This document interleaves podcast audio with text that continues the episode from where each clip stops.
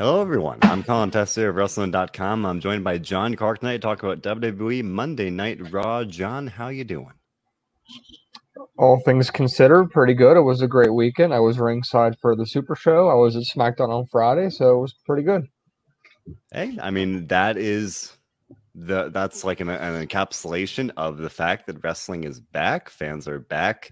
We are back to some semblance of normalcy in wrestling and in, in the world in general, and that's a beautiful thing. So, you know, with that, obviously, we did have Monday Night Raw tonight. Fans are back, second week in a row. Things are good. Uh, obviously, lots lots to talk about beyond the fans being back because that doesn't necessarily equate to a good show uh, inherently. But we'll talk all about that. Before we do, just want to remind you all of this show, like everything we do here on Ed Zone, is available on Spotify, SoundCloud, YouTube, Apple Podcasts, whatever it may be. We've got you covered. So, John, I guess we might as well start with the main event here because we're getting some mm-hmm. comments about it, and I do want to clarify here. Zach Morton saying, "Yeah, Charlotte's the champion again." Now, it's important to note this was a, I guess, the the new popular thing, a, a champion, uh, a champions contender match, right? It was not a title match, um, but I'll admit, like for me, for me, even it's it's my job to watch the show, and I admittedly got like caught for a second. I was like, "Oh, the Charlotte just won the title," and I forgot. No, this was not a title match. It was a not. Well, also because during the match, Jimmy Smith said something about can Nikki retain the title, and I was thinking, well, it's not a title match. Why is he saying that? But I right. can understand why would he say that, but. So yeah, that is that is important to note because I, I mean I, I would imagine there's already been some you know some some reaction online think people thinking charlotte won the title and there's something said for the fact that charlotte just beat the newly crowned champion um, but no this was a non-title match and we should pair talking about this match with the announcement that as we had kind of talked about last week we will at least at this juncture in time be getting a triple threat match between charlotte flair Rhea Ripley and Nikki at ASH, I should say, at SummerSlam for the Raw Women's title. Uh, now tonight we did see Charlotte uh, defeat Nikki at ASH, and then uh, basically Nick, Nikki challenged her to a rematch next week. So we will be seeing that again next week, leading into SummerSlam here. So I, I, guess John, just break down your thoughts on this match here, and then the, the announcement and and the direction for this triple threat match. Man, this was um, a little rough. Uh, especially after the match when she gets on the mic and she's like I know I can almost win, and it's like, why are you saying like that? You're all you almost won. Like to me, that was like that doesn't make any sense. Um, but at the same time, I think it's annoying that people are clamoring that they expect Becky Lynch to walk out, and every week I, I sit there and I'm thinking to myself, she's not coming out. But every week it's the same stuff where people are posting, why didn't Becky come out? At this point, Becky's not probably coming until SummerSlam, unless she shows up next week, and that's because it's in Chicago. We know they're going, for lack of a better term, we know they're going all out for Chicago um, with uh, Goldberg and likely Randy Orton. He's still advertised. We know things change though. Um, but as far as the main event goes, and just the whole development with this tonight in general, uh, I had mentioned uh, through the live shows both Saturday and Sunday, especially Saturday because I was there to witness it. Uh, Rhea Ripley, since she dropped the title, is suddenly over with the crowd again. Like, like as soon as the report came out that WWE was pushing her now officially as a babyface good good guy, all of a sudden she was over again on on Saturday and Sunday. So um, I don't think she's to win though.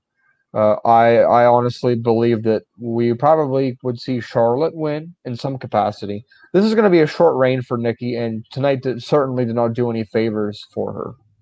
I would agree. Again, for me, probably for any, any, number of people, there even just a momentary thought that that they were giving Charlotte the title, uh, even if it wasn't a title match, leads to that kind of uh, maybe a solid prediction that maybe she'll lose the title anyway if if probably at, at SummerSlam in this case. Uh, but on the other hand, Peter uh, Stavros, sorry if not pronouncing that right, saying that Nikki will retain at SummerSlam, uh, possibly hinting or predicting that she might hold on the title longer. I mean, it, this does feel like a, a transitional reign. I have a hard time.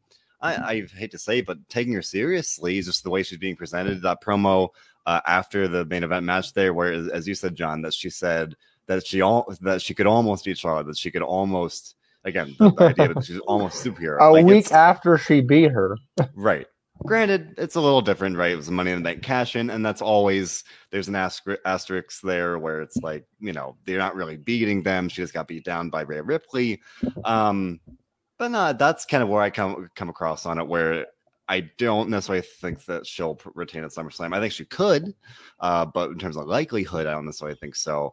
Um, of the options here, I feel like I, I I don't know. I mean, I I guess maybe long term you think maybe Charlotte takes the title, then whenever Becky does come back, they do something there. I don't know when that would be. What that will. I think be. at the very late, very latest, she's coming back at SummerSlam. yeah. Uh, and I think it will be to confront Charlotte. But the question remains at that point why didn't you just have Charlotte keep the title heading into SummerSlam? Why did you have to involve Nikki right away the next night? Did they just want that kind of you know big feel for the night after a pay per view? First Raw back with fans to kind of do something special.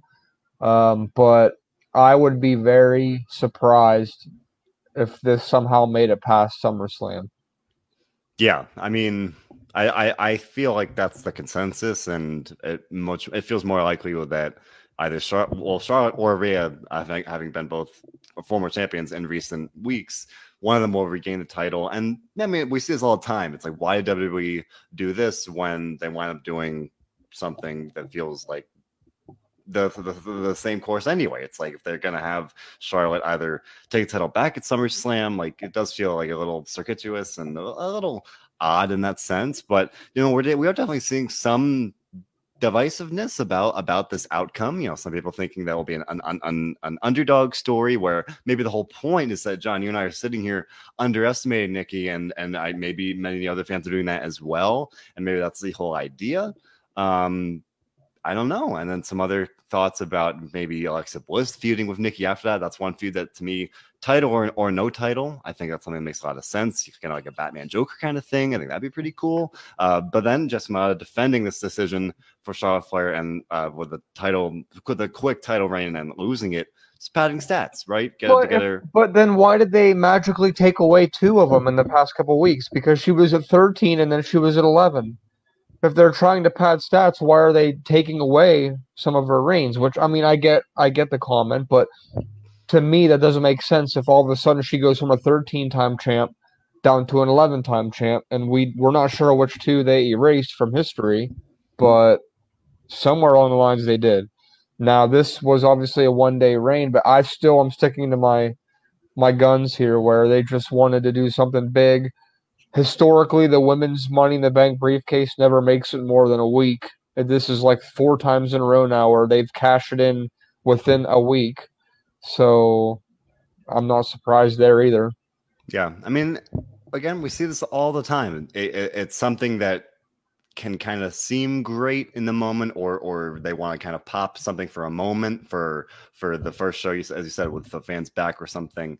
Um, and then you know, one week, two weeks later, it, the, there's there's that lack of longer term direction, and, and now we're sitting here on the on the road to SummerSlam, not really knowing uh, where we're going from here. You know, i, I don't know. I, I I guess that, that definitely does lend the sense that you know it, it, this is not a longer term thing. That that that Charlotte will probably get the title back, or or maybe even Rhea. I guess at this point it does feel like Charlotte is the favorite. Hermit Dakar predicting that someday Charlotte will break uh, her father Ric Flair's uh, title record. I think that's probably the direction. And I've seen arguments that that's why they they took away two of those the the title reigns to kind of draw that story out, maybe out of uh, just pure storytelling, just so they can, I guess, prolong that.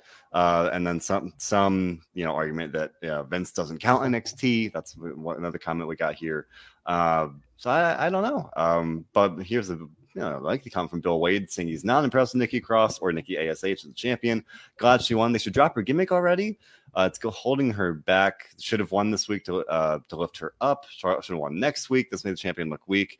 I would agree, and it feels like if, if Nikki loses next week, that would definitely make her look pretty weak in that sense. So, Um, and, and the funny thing is, they set this up and now it's like people are going to have this expectation again next week that someone like Becky could possibly come out because like this was the main event tonight.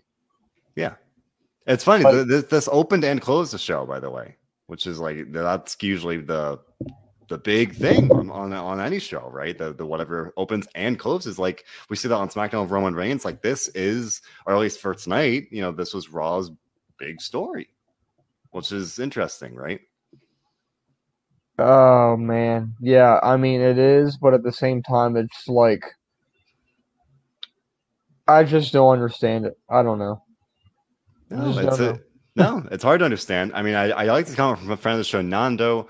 Uh, for me, it was interesting. We had Nikki Cross come out early on the show, and at first, I kind of liked her promo. She started I, the show. She did, and she was saying, you know, just uh, addressing her title win and, and how she she didn't believe in herself. Now she does uh, she puts this outfit on and, and it gives her this confidence and and that she wants to you know stand up for everybody and be this role model and it's largely what she said before but at least the beginning of the show she what she was saying it made, it made sense i was on board with it and then we got at the end of the show with this this promo with flair and charlotte again and this again, the, as Nando saying, people don't actually talk like that. Who would actually say to to their enemy if, if we're thinking this is kind of a comparison to like a bully? It's like who would actually say, hmm. "Oh, I could almost stand up to you. I could almost beat you." Like no, like what? I don't know. Um, but no, it, it is interesting that this is, or oh, again, that was positioned tonight as the main story on Raw, and it's still confusing. That it still feels like there's not a whole lot of you know, uh, always the, the, criticism that there's this lack of long term planning. Um, but I guess to, to put a bow on it, I will say I, I feel like at this point, based on what we were seeing, uh, probably, you know, I, I would predict at this point, Charlotte Flair will get the title back. Uh, and, and if I'm wrong, I'm wrong, but that, will be my prediction. Now, John, you and I talked about this before we went on the air. Michael Kent wondering where John Cena was. He was advertised was, for the show. I was just about to address that. So, John Cena was advertised for the show, but he wasn't advertised for the show. He was advertised for an appearance in a Kansas City, which he had. Uh, he, after Raw went off the air tonight, he teamed with Riddle in a tag team match, and they defeated Mace and T-Bar. So the live crowd got John Cena in a tag match after the show, which is what I'm expecting they'll get. Now he's not advertised for all next week in Chicago because the show's already loaded with talent next week, but if Cena's advertised for any Raws next month, he's going to be in a dark match. At this point, there's no reason that Cena needs to be on Raw when he's on a SmackDown story. They're advertising him, I believe, for ticket sales, although people will get bent out of shape and think, well, they're doing this for ratings. But I, I, I did not have the expectation at 8 o'clock tonight that Cena was going to show up on the show because it just wouldn't make sense and we know how they operate for, with him being in a dark match. Uh, real quick before we move on, were were you caught off guard by the fact that he wasn't on the show, or were you kind of expecting it? I guess both. You know, not to take the easy way out there, but I, I had seen he was advertised, and knowing that they're going with this whole summer of Cena thing, and it feels like they want him to be on every show in some capacity, I, I kind of thought that we might see him. But then logically, I, I thought what would he be doing on Raw? Roman, Roman Reigns is on SmackDown. I don't think he'd be in two storylines at the same time. I didn't think he was going to follow up on his bro, bro off with Riddle from last week. You know, I, if anything, I it would have been kind of a waste to just kind of throw him out there for a, a just a one-off interaction with somebody on Raw. Like, so no, this made, it made sense just to do that for the dark match for the people um, that were in there, what they were in, that were there in person, and to drive the ticket sales for people that were there in person. Because then, no, you, they're not false advertising. Like if you go in person, you'll see John Cena. Like that's fine. Uh, sure. But I do think there is some some validity if you if you're someone that you know kind of tune in tonight with that you know announcement, oh, John Cena's on, I'm going to watch. You know, I know my my girlfriend asked me before we, I when we were before we all started. She's like, oh, is John Cena going to be on? And I said yes. I said he's advertised for the show, so yeah. And then he didn't start the show, and hour one complete, hour two complete, and she's like, no, I guess he's not going to be on. I'm like, yeah, probably not at this point. Um, because again, at that point, I was like, I don't, I didn't think how he could be on for, for any logical reason. Uh, so no, I I wasn't upset because it, I didn't think it would make sense. I guess I just was more expecting it, but then when it didn't happen, maybe it was a sense of odd relief. I don't know. One an interesting comment from I think Jake D6 in the comments. I'm not sure if that's his name or not. Was this a bottom five Raw of all time? I would say no. We've seen some rough ones, even just in the pandemic era, even in the past couple of years. And then if you if you look just back across the history of Raw, the long history of Raw, there have been many rough Raws, and I think we're still very much in this period of uh just be still being not glad the fans are back. Like it'd be hard for it to be a bottom five, right? From a rating standpoint, definitely, I, I wouldn't think so. For quality, uh, that would be a little far fetched, but I would definitely say for 2021, yes, it, was for sure. Um, the live fans did nothing. I, I joked earlier that there was more fan live crowd reactions in the Thunderdome with no crowd than there was tonight in Kansas City with a crowd. I mean, it was bad. They uh, they weren't reactive to mostly anything until we got to the Riddle part of the show. They didn't even pop for Cross or really Keith Lee, to be honest.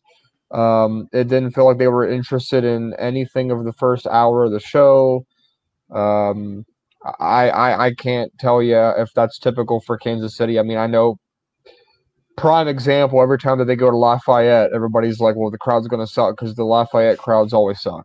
But Kansas City, I, I don't know, but yeah, tonight it wasn't good at all from a crowd standpoint. And I think it proved real quickly, only two weeks in, it proved that a live crowd isn't going to fix all the problems and make everything seem really good because tonight eh, it was basically just a different background. It was a crowd instead of screens. And it, yeah. Yeah. I mean, it's important to note that I think many people, I would say myself included, hoped that their Turn of Life fans would maybe uh, produce more changes or, or more something uh, than we've been seeing, you know, and, and, no, it is still kind of the same show, just in front of a live crowd. We literally ended the show with the announcement for a rematch for next week. And John, for I'll say months at this point, you and I just talk all the time about it's just rematches, rematches, rematches, and that is very much the narrative of Raw at this point. Um, and, and again, the hope that that the live fans would fix that. Like, no, like that's just it's still the same show. There's still some of these issues. Maybe we'll see things change slowly but surely. Well, but... well, next week with the fact that Raw is in Chicago, like it or not, the crowd will express their feelings, and it will be probably, uh, I'd say, a rowdy crowd that's not going to put up with stuff like that. And yes, I do expect a handful of CM Punk chants, at least, at least three or four. Uh, and I, I hope you would agree because oh, yeah. they, they already have in the past, and now with all this news about him, this is like what they're just they're just going to do that, and that they they've always have done that. They're known for being the top wrestling city in the United States. I mean, Chicago. Uh, so the fact that they aren't they're going to express their feelings more than any other city and i think that that might be a wake up call finally when they're booing everything that's going on. Yeah i mean there's something i won't say ironic and I'm, I'm, I'm trying to find humor in it but i feel like if not for all these rumors about CM Punk and AEW and everything I think like due to the pandemic era and everything, if not for all of the stuff about CM Punk right now, next week's show there would not be some nearly. It might have much, finally went away. yeah, pretty much. Or if it would have been, and much, it did at Money in the Bank. The, yeah. basically the first event with fans back. People in that arena tried to start CM Punk chants, but everybody else shut it down right away. And then, literally, like what, 48 hours later, the news comes out that oh, CM Punk might be coming back, and now it's like, well, there goes that. Like that's not going to happen now. Yeah, and, and that there again, there's some irony or just maybe unfortunate timing to that, where just now that is very much this very uh, all this buzz, and whether there's truth to it or not, who's to say? But the fans there, it is Chicago. They're known for for making the voices heard like that, and uh, it is CM Punk City, so you know, it is very easy to, connect those dots. Uh, John, you were just talking about how some cities can kind of have this reputation for being bad crowds, and French Nando saying a bad live crowd can sap the enjoyment out of a show. And for me, you know, you're talking about there being some like more uh, crowd noise in the pandemic era in the Thunderdome than compared to some of these bad shows that, you might see. And it's funny because to me, like in a way, it's hard to tell like when or how much WWE is piping fan noise in, especially at these live shows. But like I feel like I'm getting like trust issues. I'm like, what's actually like being what's a real cheer and what's being piped in? And there's really like it's it's hard to tell. As and, uh, far as as far as tonight goes, you could clearly tell they piped in crowd noise at the at the for the main event when Nikki came out and she was in the ring, and they panned to the graphic showing like uh, the SummerSlam matchup between the three, and all of a sudden the cheers got louder when they when they popped that up. So like uh, tonight there was one or two moments where I could really tell, and this is the first time since they left the Thunderdome that I could tell. But there were t- there were two different points tonight that I could tell that they were piping in cheers, like positive crowd reactions. Um, but that, like I said, the crowd just wasn't good tonight. So yeah, like they, like like like um like Dan says here, there wasn't even a Becky chant tonight. Like yeah, like they weren't even chanting for like things that they wanted to happen. They were just kind of like it felt like it was like New Japan, and they were just like sitting there watching the product and not not saying anything. yeah, and again, like there's some points where it seemed like they got loud, and then I, I was just constantly questioning like, are they actually cheering or is it getting piped in?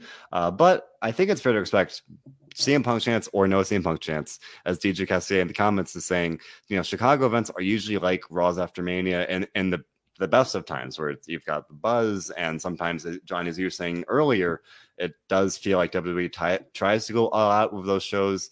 Uh, because it is it is very much a, this you know wrestling city and, and they do kind of want to try and capitalize on that hot crowd. And we'll talk about randy orton potentially coming back in a little bit uh, or anything else they might have in store like that.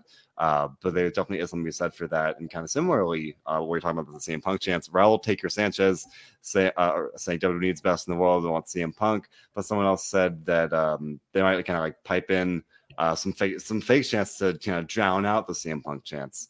Um, which I could very could very well see. Uh, but nonetheless, one thing I want to point out: um, the Olympics were on tonight before, so th- I think they had a little bit of a lead in with the Olympic people, like they were watching the Olympics, uh, and then they start with Nikki Nikki Ash, which doesn't really entice people to keep watching. But I, I see some comments asking like, wh- "Where's Raw? How do I watch Raw?" Well, unfortunately, if you are on the West Coast, uh, they aired it at five o'clock your time tonight. They, uh, in order to keep things consistent, Raw on the West Coast aired at the same time as the East Coast, so it aired from five to eight Western time instead of eight to eleven Western time. So if you're on the West Coast, you're used to watching Raw right now. You're not going to see it because it, it's over now. Uh, for the next week, Raw is going to air at the same time on the West and East Coast because of Olympic coverage, which Colin, I think they had an opportunity there with that Olympic because the Olympic ratings they have been releasing the past couple days for USA Network have been very high. So people are watching USA Network. This isn't NCIS. This isn't Chicago PD. It's the Olympics. That's right. people are watching before Raw. They even said at the end of the, at the end of the Olympic coverage, like we're gonna take it over to WWE Raw. We'll be back at eleven o'clock for more Olympics. And there's an opportunity there to keep people. I don't think tonight would have done that though, with the way they opened the show. Yeah, I mean, it's weird that uh, at least for if you're someone that's kind of plugged into the news, that I think uh, PW Insider announced shortly before Raw went on air that Nikki Ash will be opening. And again, we were talking about earlier, I and I, I meant to say earlier, to me, it was good. It was good to kind of have Nikki Ash and the the Raw Women's title picture open the show. It was good to have it close the show. Perhaps it's unexpected and maybe uh, again odd given given the some of the structural problems in the story, the way they're telling it, but it's something different, right? It's something good. You're not having Drew McIntyre start, the show or or the Bobby Lashley even. It's, it's something a little different. I like that. But if you're a casual fan or or if you're watching the Olympics, that if they like I don't know if they did, but if they advertise that like oh Nikki Ash is gonna be appearing like at eight o'clock start the show, like it's not necessarily gonna draw you in. If they had, I, I hate to say it, but if they had said, oh. Uh, Bobby Lashley will respond to Goldberg's challenge. You might get some casual viewers who be like, "Oh, maybe Goldberg will pop up," or um, I don't know. I mean, there, there, there was probably an opportunity somehow to, to get more of those casual viewers or uh, just people, even non wrestling fans. Maybe there's some to kind of give the show a chance, and then maybe you, you hook a couple of those uh, again non wrestling viewers. There, I, think there is some missed, missed uh, opportunity there.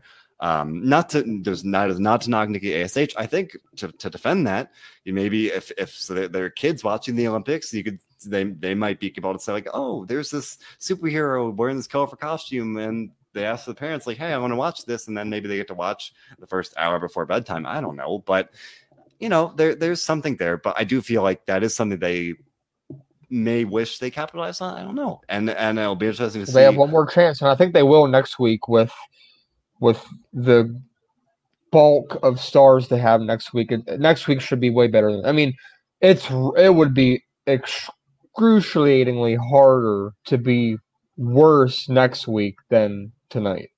Yeah, and again, we we mentioned, uh, and it feels like this kind of the general uh, consensus about this show is like you know they have the I mean, we mostly talk about it now. Uh, someone mentioned before they're surprised Randy Orton didn't show up, but we we saw um, AJ Styles and kind of beat down Riddle after his match with John Morrison. They distracted him during that match, uh, and you know Styles beat down Riddle. The crowd uh, uh, assuming they actually were real chance, they're chanting for Randy Orton. This is Orton's uh, home state here. He's from St. Louis, Missouri, and Orton didn't show up. And then the thought being, okay, he'll probably show up next week at Chicago to give it that that even bet the I guess on paper the, the better pop, the bigger pop, uh, to get to have a bigger star on that show, um, and and any number any number of things like that.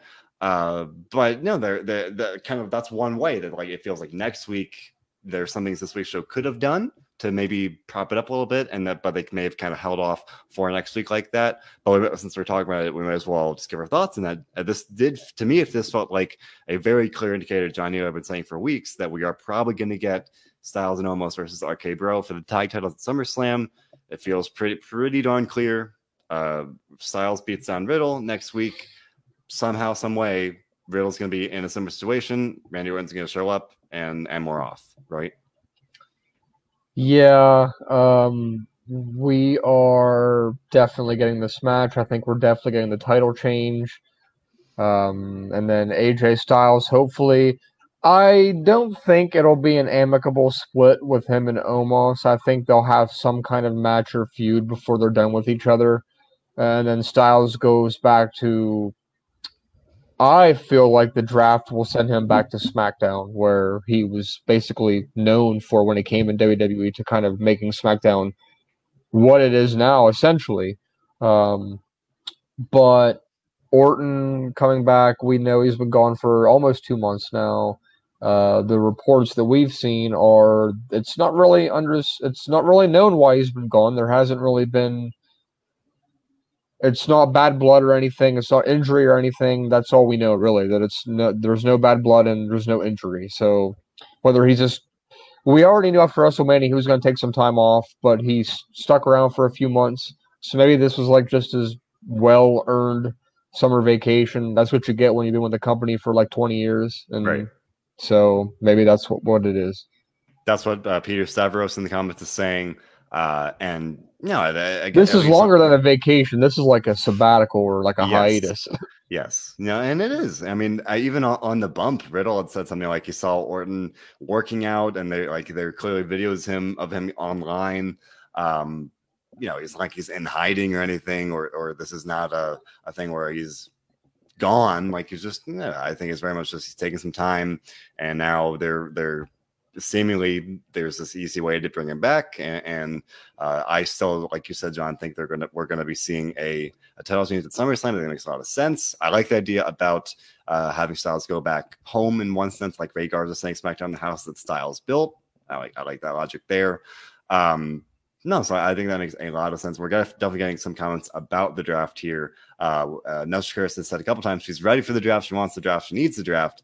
Uh, Peter Stavros saying she have the draft after SummerSlam. I think it was announced for the very end of August. From, or no, it got it got pushed back. It got pushed it, back to the beginning of October now. That's right. So, uh, you know, unfortunately, we're gonna have to wait a little longer for that. Um, yeah. But again, I, I remain hopeful that you know whether it's SummerSlam or or maybe after SummerSlam, uh, we'll see some things like that where it's uh, you don't don't necessarily necessarily need uh, this this shakeup or uh, or these people changing brands just to utilize them better. You don't. I mean, unfortunately, I've and I've literally said it before that like, oh, they could just you know shake up the brands and and create new stories, but at the same time, they have ways of doing that. And we could talk about stuff like Mansoor Mustafa Ali team together now, just you know use people that aren't getting used and, and doing something new. And we saw that a couple times tonight. Uh, but uh, we I've already gotten a couple comments about uh, the the non-title the the champion championship contender match between Natalya and Tamina and Eva Marie and Doudrop. Uh, Natalya seemingly suffered an injury here, and we got a couple comments asking about her status. I haven't seen anything yet, but she was very clearly limping, and uh, she got help to the back after the match. So uh, it does seem that she may have gotten injured. Uh, we don't know anything yet, but of course, one one more information is available. We will pass that along as soon as we can. Um, not sure what that would mean for the tag titles. You know, we talk about it both on the Raw show, the SmackDown show. They are definitely lacking depth in the tag women's tag division, so that would be unfortunate if she were significantly injured. Um, but for me, like this seemed to be very divisive, and I don't know. Maybe I was just in, in a in a weird mood. But John, the the way this match ended, we got a, a Lily Lucian tease, a little clip where Lily, Alexa Bliss's doll, mocked Eva Marie's evolution to just really spoof the, her whole video, her whole shtick of you know inspiring people, being a role model, and it was still like it was all just literally everything Eva Marie did for the Lily character uh, in that sense with this little vignette like that and the distraction cost Eva Marie the match. And I don't know. I like this. I thought it was kind of clever. I mean, we've seen this a couple times. Uh, SmackDown a couple weeks ago. Uh, Baron Corbin got his car towed. Like distraction finishes when it's when they're done badly are the worst. When you do them kind of cleverly and do something a little different, I think it'd be fun. And, and this this was fun. And and Alexa Bliss and Eva Marie is kind of a weird feud, but I'm here for it. Like I thought this was kind of clever. And I admittedly had a kind of like some men just like to see the, the world burn moment because I was like, hey, give the titles to Eva Marie and Doudrop because I know that would upset a lot of people, and just let's see how that goes.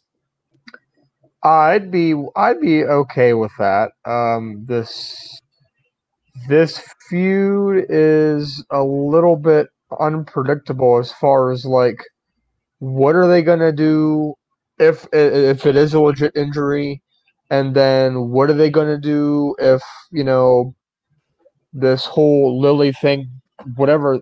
Clearly, we're building up to some sort of feud between Alexa Bliss and Eva Marie, I would assume. But Eva Marie doesn't really wrestle. She just kind of like lets Doudrop do the work for her. But Doudrop is like eventually going to end up turning on Eva Marie and get this big push. So I, I, I don't, I'm not sure. It's, it's, um, hard to tell. Raul Taker Sanchez wondering if uh, if Tamina could hold the titles on her own. That's something that you see every once in a blue moon. I think Kane did it once, and if they want to try and make Tamina the next Kane, um, I guess I I had a thought. We saw this match here, and uh, Tamina and Doudrop had like a, a brief kind of interaction, and for a long while they've tried to like turn Nia Jackson Tamina into this like clash of powerhouses, and I had this thought like, are they, are they going to try and make uh, Doudrop and and Tamina this like next big uh clash of powerhouses? Like it's possible. Clearly you know we've been saying it for weeks now by pairing Doudrop with Eva Marie um like it that that's a, again it's a, it's a good spot to be in. It, it's a prominent spot for a newcomer to the main roster so i think that's a good thing. Um so you know they maybe they do want to kind of get her established like that. Uh, in the event that the there needs to be a change in the tag titles, Peter Stavros saying maybe they uh, that maybe they do give Marie and Doudrop the titles, have them feud with Shotzi and Nox over on SmackDown. Nox and Shotzi did beat Natalya and Tamina. Um, so that makes sense. Likewise, Nando saying it'd be nice to see Shotzi and Blackheart win the titles. So maybe you do that instead. Um, yeah, I don't know. I, I guess slowly you're building some depth, you know, like that, right? The the important thing about all of this is what Joshua said. I just hope Nia Jax and Shayna Baszler go their separate ways. That's really what needs to happen in the women's tag division right now. These two are are they're doing the house show circuit as a tag team, losing also for that matter. Um, I think these two Unfortunately, Michael Ken, I do think you're wrong. You say they're never going to split. They have to split at some point and have one, just one more match together. Remember back when Sheamus and Cesaro had their best of seven series, and it ended before they could ended before one of them could win, and then they had a tag. A, they were a tag team, and then when they split, they never had their seventh match to figure out who's actually the winner. I'd like to see Shayna and Nia actually have a feud before the draft so they can go their separate ways, or as Luke says, Shayna and Tina Turner. Um, but yeah, regardless, and we did not see them tonight. I had people ask me if Nia Jax was uh, going to be on the show.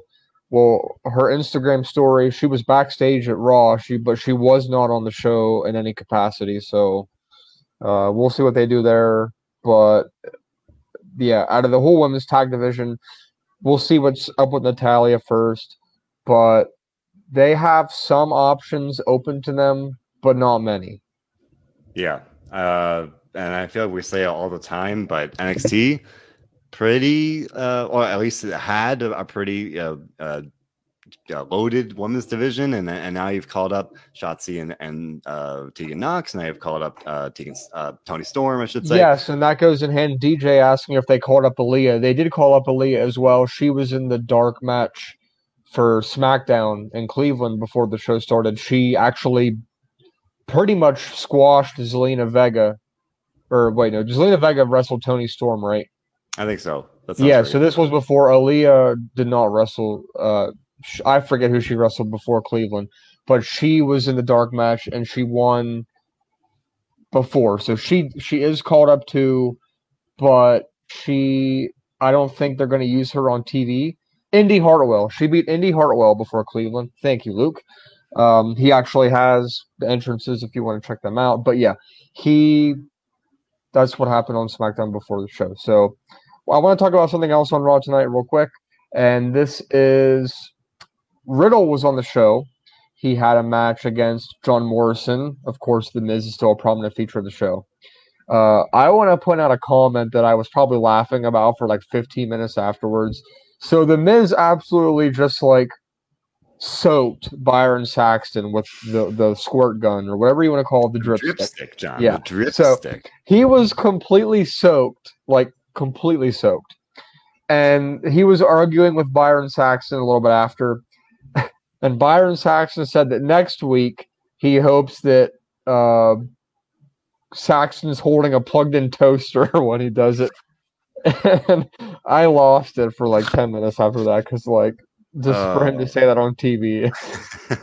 um, but yeah, what did you think of this? The the match. The, there was a match, uh, and the and the, the Miz did help John Morrison win. Now it appear two questions you can answer. One, your thoughts on the match, and two, what's the plan here with Morrison and Miz? Miz is just kind of like helping Morrison win all of his matches, but like I don't feel like there's a true direction for them here. No, um, good match, and that's really never the issue. You got, you got guys like John Morrison, Riddle, uh, got AJ Styles, whoever. Like really, it, it's you're usually going to have a, a really pretty darn good match. Uh, this was no exception. Both guys are very good. Uh, I could do without the, the dripstick stuff. Um, and we're getting some comments saying people are tired of the dripstick, but uh, and that, that's what Dan Great was saying he's over the moist sticks. Um, but yeah, it, it, does feel like there's there's not. Uh, at least from what I can see, for not, you know, I, I, like to try and connect dots however I can. I, I don't know. Um, again, uh, it feels very clear they're going for Styles and Omos versus RK Bro. Uh, Peter Stavros wondering if there's any chance that Morrison is going to get out of that match. I mean, Miz is out hurt. I, I think he'll still be on, he'll still be on the shelf for a couple months. I don't know how long, but I think uh, what he went down in April, and I think the initial prognosis was roughly seven months or so. I don't think he's scheduled to be back until right around the Royal Rumble in January. It's yeah, quite so a while that, away. That's, that's, a ways away. Um, I still think that Morrison would be better off on his own, and, and Jess Mata kind of or maybe similarly or or differently. Uh, just Mata predicting Morrison should get a push sometime later this year. Miz leaves the wheelchair to turn on him. I think they should go their separate ways at some point. But for if if we're talking about the here and now, um, I don't know. Uh, you know, if Miz wasn't hurt, be one thing, but yeah, who knows what the plan was if they weren't hurt? Because we thought for the longest time they were due to break up at any point, but then he got hurt. So who knows what the plan was? Yeah, but you know, kind of like Raul Taker Sanchez saying, uh, when Morrison's on top of this game, if one Miz is back in the fold here, uh, back able to compete, maybe he'll get jealous of that, and they'll begin a feud. We'll see that, you know, and maybe, and kind of similarly, um, or maybe it's Peter's joking about it, but he's saying Miz versus Morrison in WrestleMania next year. You know, maybe a, a long term story there. Um, I think they they would deserve it. I think that that there there are worse things you could do with with two guys that are that are in this tag team and and, and have all the history like that. So, um, but I and also important to note, as Peter's saying, that uh, kudos to Miz for showing up, still going to work, still being part of the show. When he's hurt, he could he could be at home collecting a paycheck. So so that is you know commendable. But no, I don't know. I mean, it is tough because there doesn't seem to be a, a very clear uh position for Morrison on Raw right now. The the the mid card champion's a heel, Sheamus right now. Uh, he hasn't even been built into a world title contender. You know, he was Money in the Bank, but he obviously lost that. Uh, Miz, Miz is hurt. The the Raw the tag titles are are kind of uh, those are either held by heels. B Miz is hurt, so it, it, he's just kind of like he's he's winning matches. He, he's he's featured. He, has got the dripstick. He's got this act. Uh, but no, he, he doesn't have this very clear uh, this role, you know, for let's say the next month. You know, I, I, don't know what, what, he'll do at SummerSlam. So that that is definitely a good question. Some thoughts that um, he could go to NXT to work with his wife Taya Valkyrie or Frankie Monet. I again, it's weird because he is he's getting booked, he's being featured. I just don't know what where they're going with that. Um, but I don't know. Speaking of NXT, do want to talk about Karrion Kross because uh, last week, John, of course, you and I shared our thoughts about Karrion Kross losing to Jeff Hardy. Unfortunately, Jeff Hardy uh, tested positive for COVID nineteen this this weekend, so that, of course, threw a the, threw a big wrench in those plans. Apparently, they were reportedly planned to have a rematch. Don't know what would have happened. Which it looks like Kross probably would have won. Probably. So then we we heard that news about uh, Hardy over the weekend, and then tonight during the show on Raw, uh, they announced that Kross will be facing Keith Lee, and I thought, well, well all right, I didn't expect that, and uh, but I I think that's cool. Um, but this this is unfortunately a, a classic example of a match where neither guy could really lose. You have Karrion Kross coming off his loss last week, and similarly, you had Keith Lee come back last week after months being away. Keith Lee lost to Bobby Lashley last week, uh, and he lost here. He tapped out. He tapped out, and, and, that was to me not a good look for him. I thought he looked pretty weak in doing so.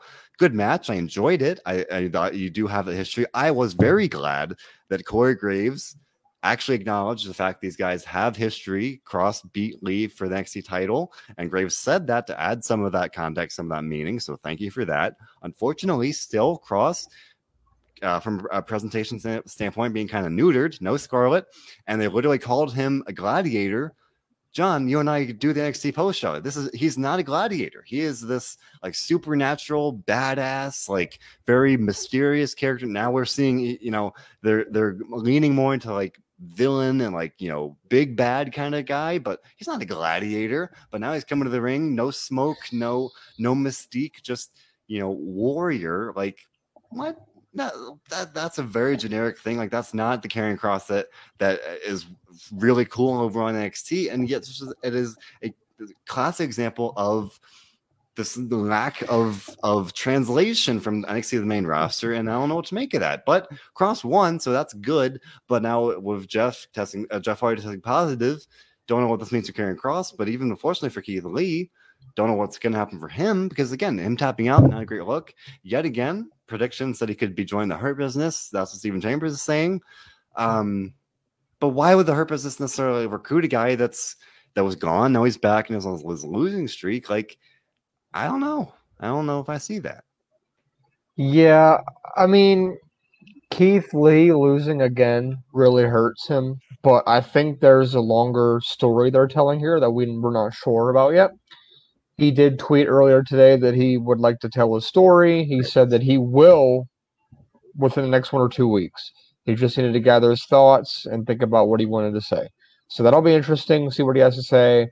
Uh, I think there's a reasoning behind him losing.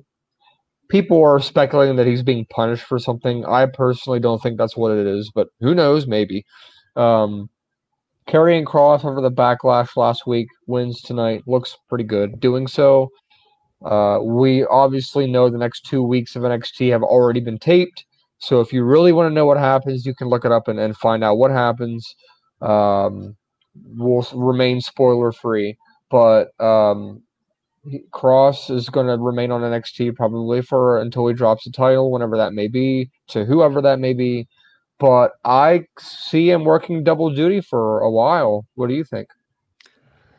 It's weird because there we do know uh, if you have seen the spoilers, you know the direction they're going for NXT, uh, and maybe he'll drop the title and and move up draw again. We talked about it last week, but they had that that graphic or the, the tweet of that said like "Welcome to Raw Karrion Kross, kind of making it seem like he's in some capacity member of the roster, but maybe he will do double duty uh, as long as he's the champion. I would think so. I just don't know how long that will last. Um, it's weird because last week I was fired up that he lost Jeff Hardy like that. I did not like that at all. And then I started, I heard some some people giving their takes on it, and maybe this possibility of a story that you know maybe Kross couldn't couldn't win without Scarlett. So then when he was without her this week, I thought, okay, maybe you have Keith Lee win, and then you have Kross lose again, which doesn't look great but then that could kind of uh, contribute to that story, and that would make some sense. But then Kross wins, so then I don't know whether going for really either of them. Uh, and I, I, like this comment from Nando saying, "Kross without Scar, is like A1 sauce without the steak." I mean, yeah, they they do kind of need each other. They they do just work work very well. Um, so yeah, I, I guess for now, Kross to on Raw two weeks in a row. It, it I would expect be. He, he, he, could very well be on next week. I'd be a little surprised if he wasn't. I don't know what he'll be doing again with Jeff Hardy being out for now. Uh, that does kind of throw a wrench in that plan um, or those reported plans. But uh, yeah, I guess I'm I'm glad he won, but that this makes his loss last week even more questionable. Then you do wonder like if Jeff Hardy didn't test positive, if you if Kross won there, that would make some sense. But then they just book themselves in this corner because then that, then that'd be 50-50 booking and all that uh, all this stuff like you know there are some just valid criticisms there um yeah i don't know but at least for now i do think they are going to split uh, Kross between Raw and NXT, and I think that's fine. You know, I I guess it's good to kind of slowly kind of uh, incorporate Kross into the main roster like that, and maybe they should do it more often, right? Maybe instead of these kind of cold call ups, like just kind of you know have a guy or whoever might be uh, on NXT and just kind of happen to uh, work on the main roster at the same time. So I like that. Um, again, curious to see where it goes, but uh, something else that I was curious about where it was going was a, a brief reu- reunion of sorts of the Hurt Business tonight. We saw uh, Bobby Lashley respond to Goldberg. Uh, he had tweeted uh, before the show, you know, think, this was over the weekend, just saying like, no, I'm not going to face Goldberg. Like, not interested. Kind of like the the Roman Reigns John Cena approach, where you kind of feel like they're going to go there anyway, but at least for one week they are stalling some somewhat because we saw that Lashley came out, rejected Goldberg, said he wasn't even going to dignify the challenge of the response. Cedric Alexander comes out and he says that um, I'm better than Bobby Lashley and I, I want a shot at the title. And Shelton Benjamin comes out, obviously another member of the Hurt Business, and said, "Hey, how about you? How about a real challenge?" And then, ironically, John, this is a match that we saw months ago when the Hurt Business initially imploded. I do want to say that I think Shelton Shelton said at one point, like, uh, "I'm not here to cry for the Hurt Business," and I tweeted, "Don't worry, we are because I rem- I know I'm not alone when I say I'm I'm still pretty upset about just the way that Hurt Business fell apart. And Sure. the, I would say prematurely, uh, but we did see this this handy. I think it was like a handicap match slash triple threat match. I don't really know uh, where Lashley faced Cedric and Shelton. He dominated this. This was this was a good showing for Bobby Lashley. I liked it. Um, thought he looked good. This was very much like a, a Goldberg match. Ironically, he he hit the jackhammer. He, he and he does the spear anyway. So there are, there are those comparisons to begin with. Uh, Lashley won. He he just like Roman Reigns WrestleMania. He stacked him and, and pinned them both. So this definitely was a good showing like that. Um, but yeah, the, the- like that was it. Then then after the match, nothing to really report. Uh, and I just have to feel like we will see Goldberg. I, I'm, I don't remember the dates, but he he was advertised for two Raws in August. So the the ratings on the wall, we are probably going to get Goldberg and Bobby Lashley. However, you feel about it, it's kind of like medicine. Just got to swallow it because that's what we're going to be getting. Um, so yeah, I I guess that you know, like I said, uh, uh, just like SmackDown, they're kind of stalling. You can't have Cena on every show, just like you can have you can have Goldberg on every show. So that's fine. That's the way that it works. But um, what do you think about the showing from Lashley? And I guess the the likelihood that we are def- that we are going to get Lashley and Goldberg. We're definitely getting this match. Um, they're just doing the typical slow build they would do. Uh, I don't think anything special. the The real mystery is who comes out on top. Uh, I I think it's Lashley. I hope it's Lashley, but we've been wrong before. Yeah, I, I, that that is the the the essence. Bray Wyatt. yeah, that's the essence of being a WWE fan or even just a wrestling fan. You say we we we have feelings, we say them, and then we're wrong, right? That is just how it goes, and they're no faults of our own. That's just like the companies can do whatever they want, and we just kind of have to sit here and and take it. So. Uh, you know, yeah, you know, we, we can say, oh, I, I, I think there's no way Goldberg could win, but he very well might. So who knows, right? And and we'll have to wait and see uh, if that happens. I would I would favor Lashley. I would I would think Lashley will win. Uh, but I like this coming from Nando. I wouldn't mind seeing if the Hurt Business patch things up and reform. I mean, I will say I think at this point they they've kind of uh, uh, I guess redeemed Lashley in the sense that for a couple months that he did lose his way. He was he was the Godfather Lashley, the ladies man Lashley. Now he's back to being badass, you know, cool Bobby Lashley, just beating dudes up, being the Almighty as he should be. So I like that. Um, so I, I unfortunately I think maybe something like tonight is the closest we'll get to the Hurt Business reunion like that. DJ Cassier kind of segue, wondering about Jinder, Veer, and Shanky becoming the new Hurt Business. And we did see at least for one week Baron Corbin uh, a couple months ago, kind of uh, briefly, seemingly becoming a Hurt Business um, member, but that obviously didn't work out.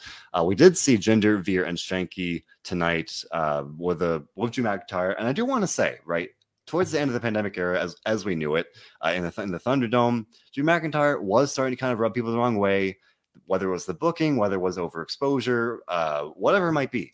Uh, Drew McIntyre, you know, people started turning on him, and then there was the concern that once live fans came back, um, that that people wouldn't really like him as much.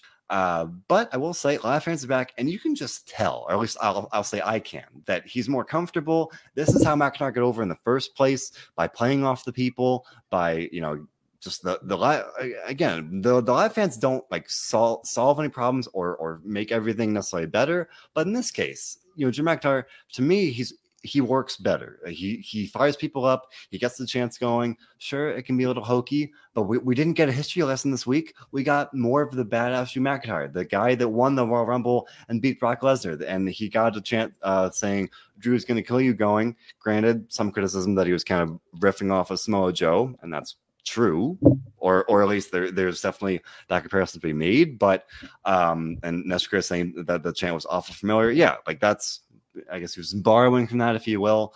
Um, but we did see, you know, at least for a, a one time only thing, Mahal introduced uh, an attorney. McIntyre beat him up. Fine. McIntyre faced, I think it was Veer in a singles match, one of Mahal's uh, henchmen. Not much to write home about, but Ma- Mahal, Yeah. uh, McIntyre won, and Mahal was ringside. Probably going to get this at SummerSlam. I would probably think Drew's going to win. Um, but I, I mean, we're still like we're getting this feud, and I'm glad we're getting it, but I still like they're not really leaning into the story, John. They've got that history. It's a story that could tell itself. I think it's one of the things Jinder Mahal literally cut a promo on the bump explaining why he has an issue with McIntyre, but they haven't really explained that on the main show. They're leaving, it's one of the things they're leaving the viewer to kind of connect the dots on their own, to fill in those gaps. Because on the show, the it's about a man stealing another man's sword, breaking the sword, uh, a man bra- uh, destroying the man's bike, and now I guess in, uh, in a more traditional sense, uh, Mahal cost Ma- uh, McIntyre money in the bank, and now that's kind of the, the heart of the story here. Um, but yeah, I, I guess like I, at the end of the day, I'm glad we're getting this feud, and uh, yeah, I, I, guess that's where I come off on it. Even though it does feel pretty clearly all, all signs point to McIntyre winning, and wherever he goes from there, you know, some some comments about maybe he'll move. To, uh, Michael Kent saying he could move to SmackDown, face Roman, or or just shake things up by moving to SmackDown. But I think that regardless of what he does afterwards, uh, Drew winning would feel pretty likely. Yeah, I think Drew will probably come out on top. It'll be a, a good feud. A few, maybe a SummerSlam match, maybe. But I'm not sure. This is this is okay. Not really much to say. It's not the most interesting feud to me, but at least Drew's in the mid card now, where I think he should be for a while. Yeah, and that does seem to be the consensus that again, even though I, I, just said that I feel like he's getting um, that he's working better uh, with a live crowd, I, I, think that even still, I think he's better off in this uh, a different role, uh, uh, uh you know, than he had been than he had had, right? And, and I think that that could pay dividends, even if it's just a couple, a couple months. That, that then Survivor Series or Royal Rumble, whatever it might be, that that he is able to just can maybe eventually come back kind of uh, refreshed and and then the, you give people a break you, ha- you have other challenges whatnot uh, I, I, like that. So no I, I think that is good. Um, getting some comments. John one match i never expected to see on raw not as a comment on either guy more of a as a reflection just on the roster. R-Truth versus Reginald. Um, it happened in, in, in a match. It's, this was not 24 7 shenanigans. This was a singles match for the 24 7 championship, which is, which is still very much a thing. And Reginald uh, cartwheeled to the ring. He flipped in the ring. He was flipping all around the ring. Was, R-Truth was mic'd up for this match, which was a little different. And he was just, know, this is very clearly for laughs. And Truth can do that. It's fine. Um, Reginald won. He did his kind of his flips and he was diving around and he, he did his kind of somersault thing. Um, yeah, I, I don't know. Reginald is still the 24 7 champion. So there's that. And then he, after the match, more 24 7 shenanigans where uh, the, the locker room, for lack of a better word, came out to the ring. The job squad. The job, yes, the job squad came to the ring and Reginald evaded them, flipped over the ropes, and ran away, cartwheel to the back. And there's that. Uh, Nest Curse saying she can't believe the R-Truth didn't get his baby back. Reggie did good, but R-Truth, the 53 time, uh, that was an official, official WWE tweet, so that is the accurate number. Uh, 53 time champion did not get his baby back tonight. So at least for another week, Truth does not have his baby. So Reginald does. And that would mean that Reginald is here to stay uh, I would assume he'll be back on Raw next week as the champion, and we'll get more of this. John, what do you think? Oh, I don't know. I mean, it was clearly just acrobatics, comedy. The crowd was not into this at all. They did not react to this. They weren't enjoying this at all. But it was, I mean, it was cool to see, but it was a joke. Yeah. And that's fine right? But that, that is very much the uh, intention or this feels like the, the purpose of the title at this point, and that's fine, right? Truth, it's funny. Reginald, uh, it, it's something different, at least what we've been seeing for months. It was just Truth and Akira Tozawa. Uh, before that, it was you know Elias, and before that, it was Drake Maverick. Like at least it's just these. Uh, there's a new character in in this uh, game, for lack of a better word, but you know it's fine. Nesh Curse enjoyed it, so that's good. Uh, granted, uh, Herman Carson Reggie almost botched his spot. I mean, yeah, the guy's learning. He's new. Like I'm, you, I don't expect very much of him if he can kind of hold his own and, and do the flips and stuff. And again, I think this is one of those things. It works very well for the live crowd because they can ooh and ah, and it's fun. Um, it's harmless. It's fine. It's, it's it's it's stuff for the ten o'clock hour, and half the stuff in ten o'clock ten o'clock hour doesn't matter anyway. One thing that did matter before we get out of here was we saw a championship contender match between uh, Sheamus and uh, Damian Priest. John, you and I have been lobbying for this match for for months. I've, I think probably at least since WrestleMania time. Um, I uh, Priest was injured for a while, so he was away. Uh, then he came back uh, at the very end of Humberto Carrillo's feud with Sheamus, and kind of out of the blue. Uh, tonight, this, they kind of set, set, up this feud, and it is pretty darn clear we are, we are heading for a match between these two at SummerSlam. Someone earlier in the comments had said this was best match best match of the night, and I would agree. Two meaty men slapping meat, two powerhouses trading trading moves. I liked it. I want more of it. Granted, I don't want it every week. If they can kind of, you know, just build it up a little bit, um, but without, you know, overdoing it, without turning it into the Raw rematch special, uh, I like it. And I, I, I repeat that I think Damian Priest should be the next United States champion. Yeah. Uh, you hit everything spot on there. I think they are in line. I think they deserve it. Uh, I think Damian Priest is good chemistry with him. So them doing this together, I think, is going to be like you said, best match the night. I think it's just going to continue to get better. Uh, Priest gets his winning moment, and Sheamus is at a point where he can move on to a a bigger thing, like a, a main championship at this point. Yeah, uh, Nesh Chris predicting Sheamus will, will, lose to Priest. I mean, if they play the cards right, Shame, we've seen Sheamus. He's had a great run for a couple months now. Uh, I would say just kind of throughout the pandemic era, he's been doing good work. Now he's he, he can uh, perform in front of live fans again. Um, so if you know if that means facing Lashley or or I don't know, but I, I do think there's definitely that potential there. We saw him feud with Drew, so I think Lashley would make some sense. Uh, otherwise, I don't necessarily know, but yeah, I think he could put on a pretty good match with anybody on Raw. And I don't want to exclude them. So, as DJ Cassier is saying, Mustafa Ali and Mansoor predicted a big one tonight over the Ascension 2.0 or the, the artist formerly known as Retribution, Mace and T Bar. Uh, I've liked this story. I think the pairing is working well. Mustafa Ali and Mansoor, uh, a good pairing. Uh, it's it's working. They they had teased some conflict, and Johnny and I for a couple weeks had wondered if they would feud, if they would team. We got the announcement last week they would team up. They they picked up a win in their first uh, the first match as a duo uh, for a tag division that kind of needs some some fresh blood. This is good. I liked it.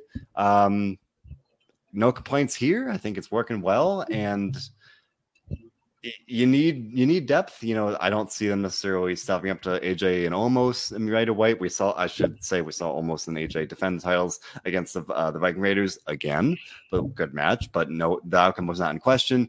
But you, you need some maybe second tier teams. Mansoor and Mustafa Ali could very well be that. So I like it. Maybe they'll feed down the road anyway. But I like this, and I think it's a good way just to add some depth to the tag division.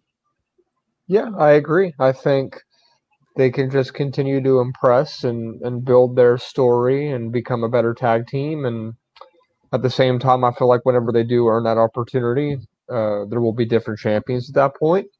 So let's see how it unfolds. Yeah, and on the flip side, as as Stephen Chambers saying, please I'm I'm very much approaching Nia Jax Shayna Baszler territory with Mace and T-Bar here, where at least for for uh, Dominik Dijakovic, because I really liked him in NXT. I thought there was some potential for him in Retribution. That one off the rails pretty darn quick. Now he's with Mace uh, as a team, uh, and, and it's very much this Mad Max Ascension kind of. They cut this weird promo about the jungle, and I didn't really like it. They're wearing face paint again.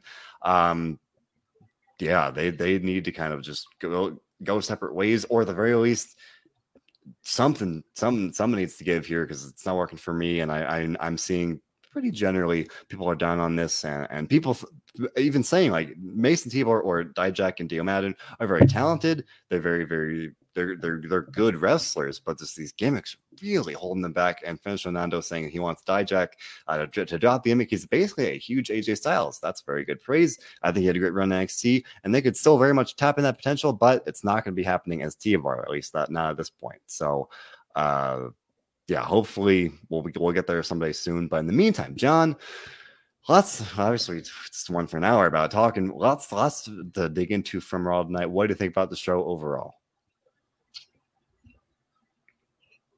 Uh, three point seven five. John Clark, I have not heard you give a show that low in I don't know if ever. Nope. What? Why? Um, oh my gosh. just horrible, horrible. Oh. You? Well, Michael Kent giving it a f- wow, wow. Michael Kent with four, just Mata with a four as well. Nestor with a seven. I'm more in line with. I didn't think it was that bad. I mean, eight, did you guys say with an 8.8? Dan Greathouse saying he's with you. Wow, divisive thoughts here. I mean, did I, Dan Grace was a 3.2. People, come on. Someone that people we we talked about earlier in the show that, that it was, you know, it wasn't a bottom five raw, but I guess I don't even want to know he'd score at bottom five raws. Jeremy Hansen with a 0.0. God, guys, come Are on. Are you going with a nine? No, okay. I didn't love. Okay, I did. I John, it would take so much for me to give Raw a nine. Michael, uh, like Kevin Taylor with a five and one, Roy Rock with a two point. Man, people are down on Raw now. I'll tell you. Uh, for me, I, I didn't think it was that bad. Like my friends not with a major, it's given a major shrinkage point three. Um.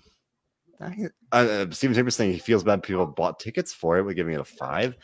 I didn't think it was bad. It wasn't great. I I liked some things that we saw.